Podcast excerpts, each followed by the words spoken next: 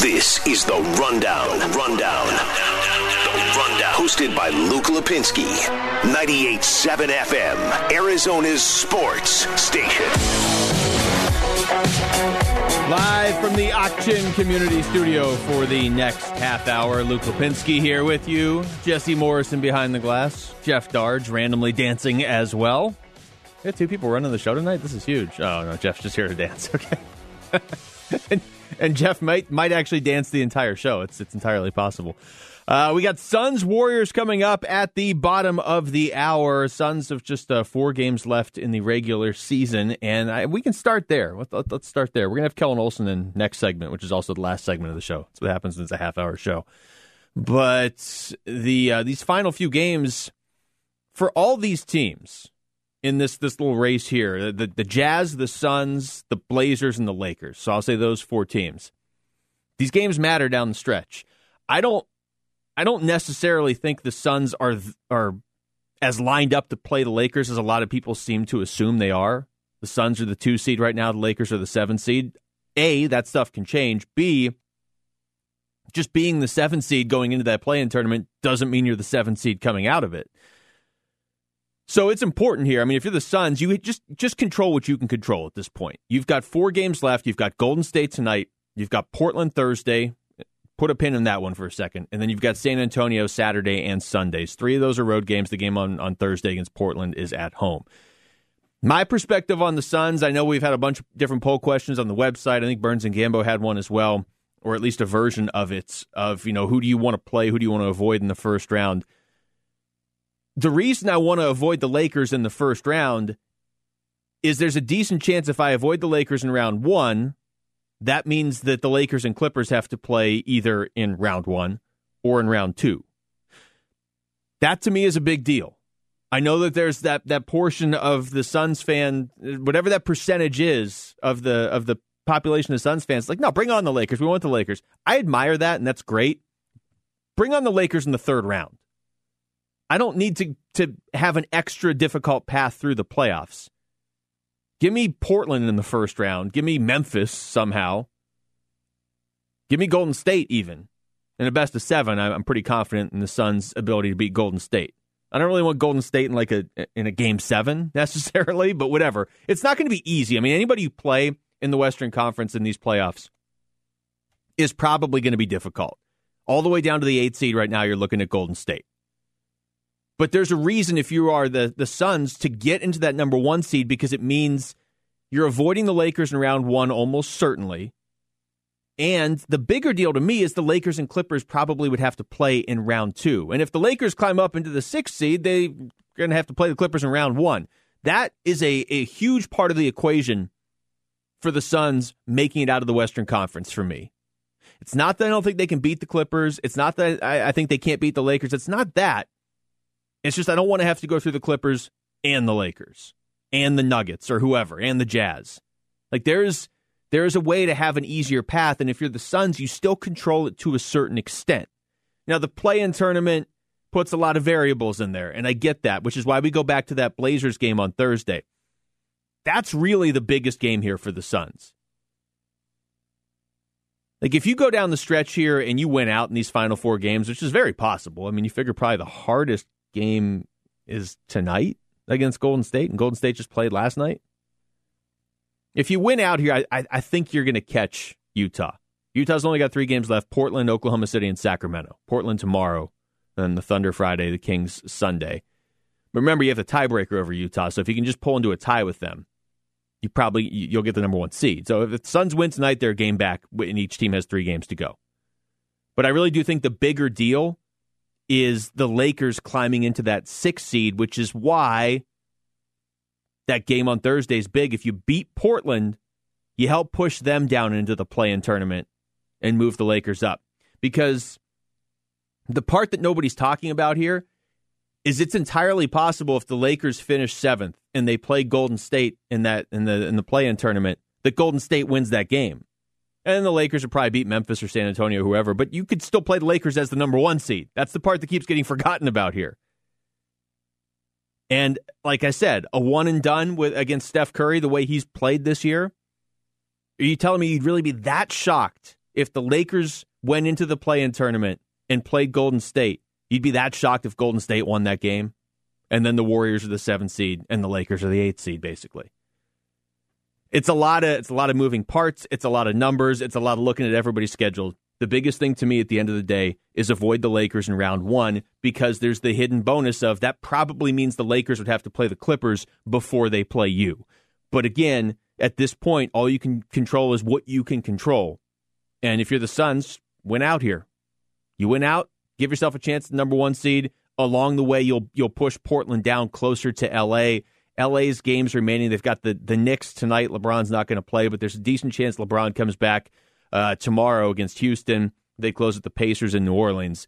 So it's not inconceivable. The Lakers, I mean, I understand they haven't won two games in a row since March 26th and March 28th.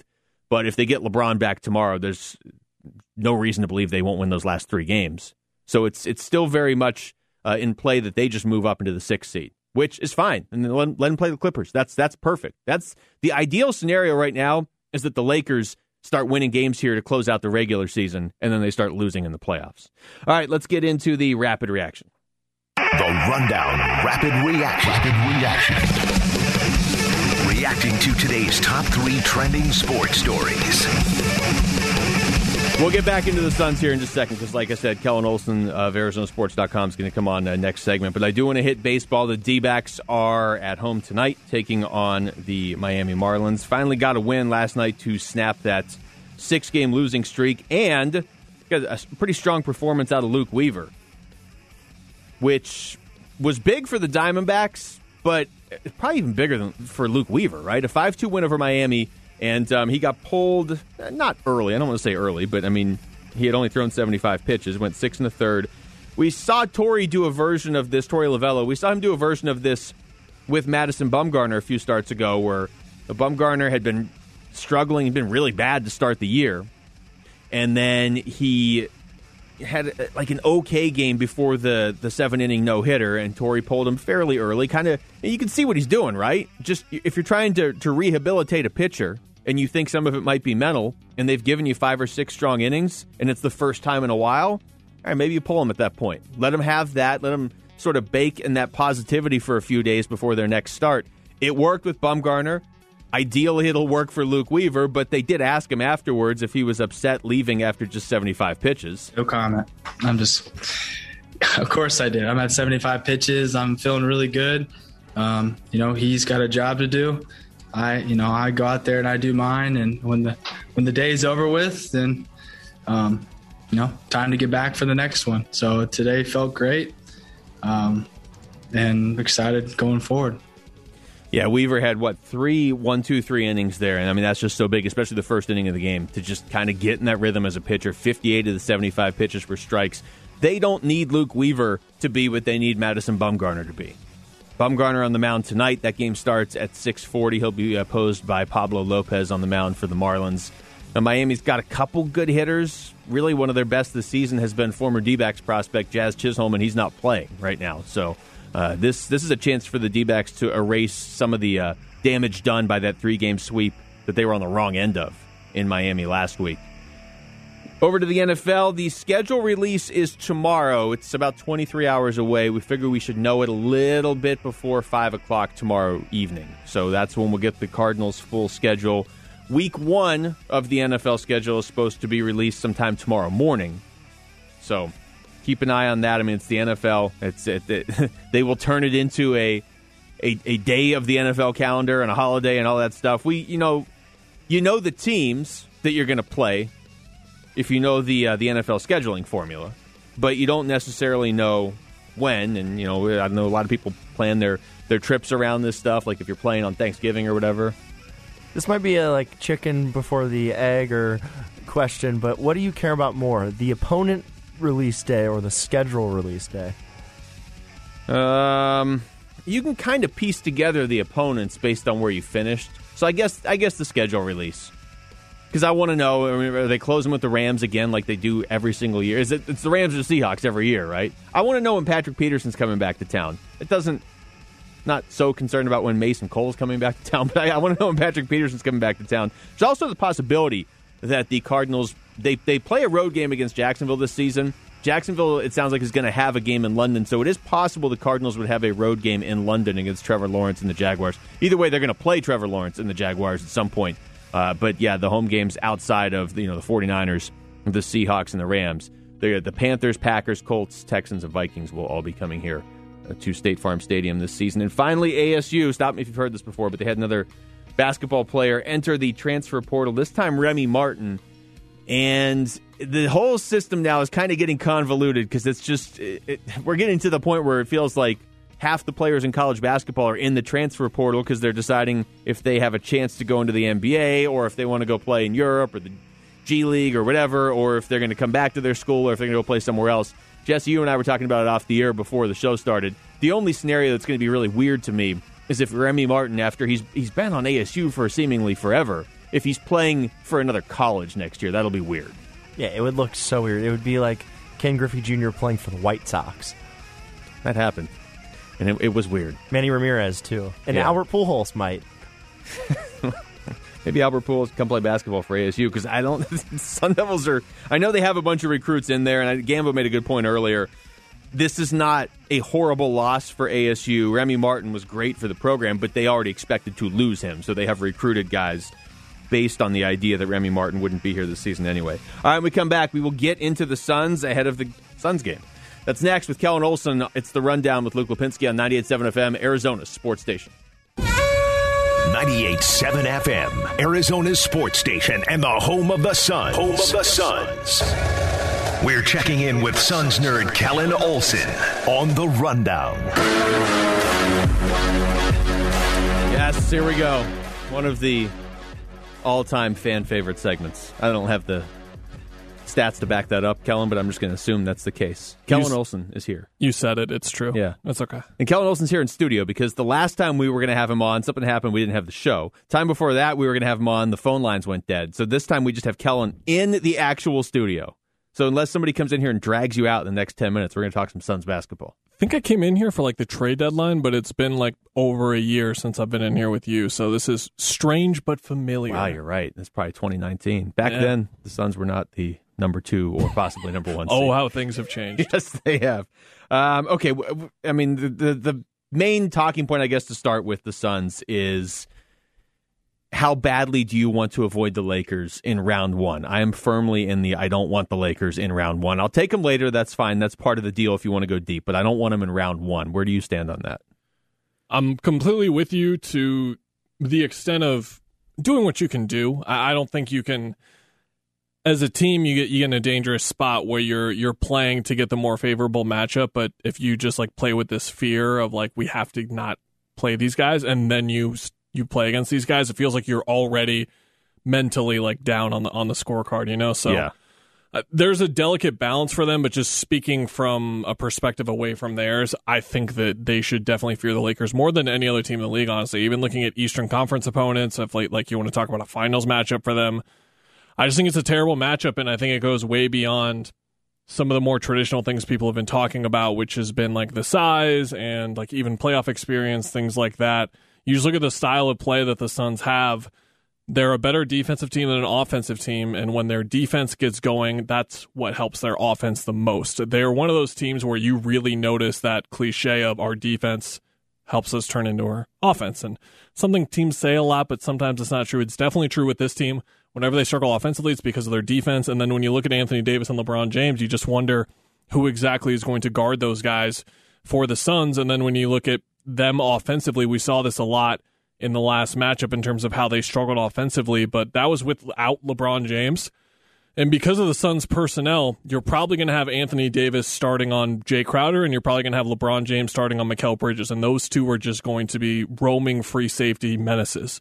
And the Suns are actually going to have to get those guys involved in actions, probably, which they're terrific defenders. So then you're like, eh, well, do we want to, or where do they hurt us the most? And what we've seen in previous matchups as well this year is that the Lakers have chosen to let other guys beat them, and the Suns have done that. They did that in that first matchup when Booker got ejected. The, the uh, supporting pieces were great, but can they do it over a full playoff series? That's probably what they're going to challenge the Suns to do. Uh, and they just like also have like decent personnel to defend Chris Paul. I'm not saying that Dennis Schroeder and Alex Caruso are Chris Paul stoppers by any means, but Kentavious Caldwell Pope's not too bad on Devin Booker either. So just like individually as a team, stylistically, I, I don't really like any of the matchup at all.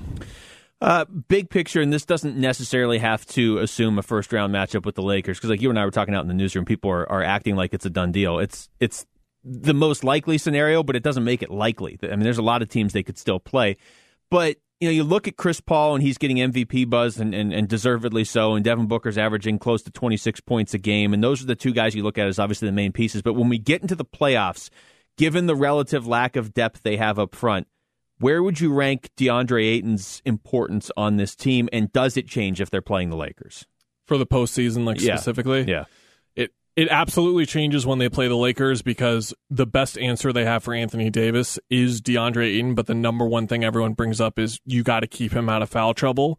So can you have DeAndre Ayton spend the majority of his time on the court defending Anthony Davis?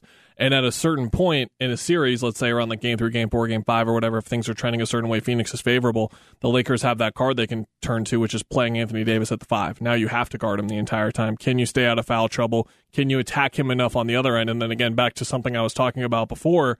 If you think about Davis as a center and him defending DeAndre Ayton, it's not so much that he's going to stop DeAndre Ayton in the post. It's the fact that who's setting a screen for Chris Paul and Devin Booker every time? It's yeah. DeAndre Ayton. So then they're turning the corner. There's Anthony Davis, perhaps the best defensive player that we have in the league right now. Certainly one of the three or four best.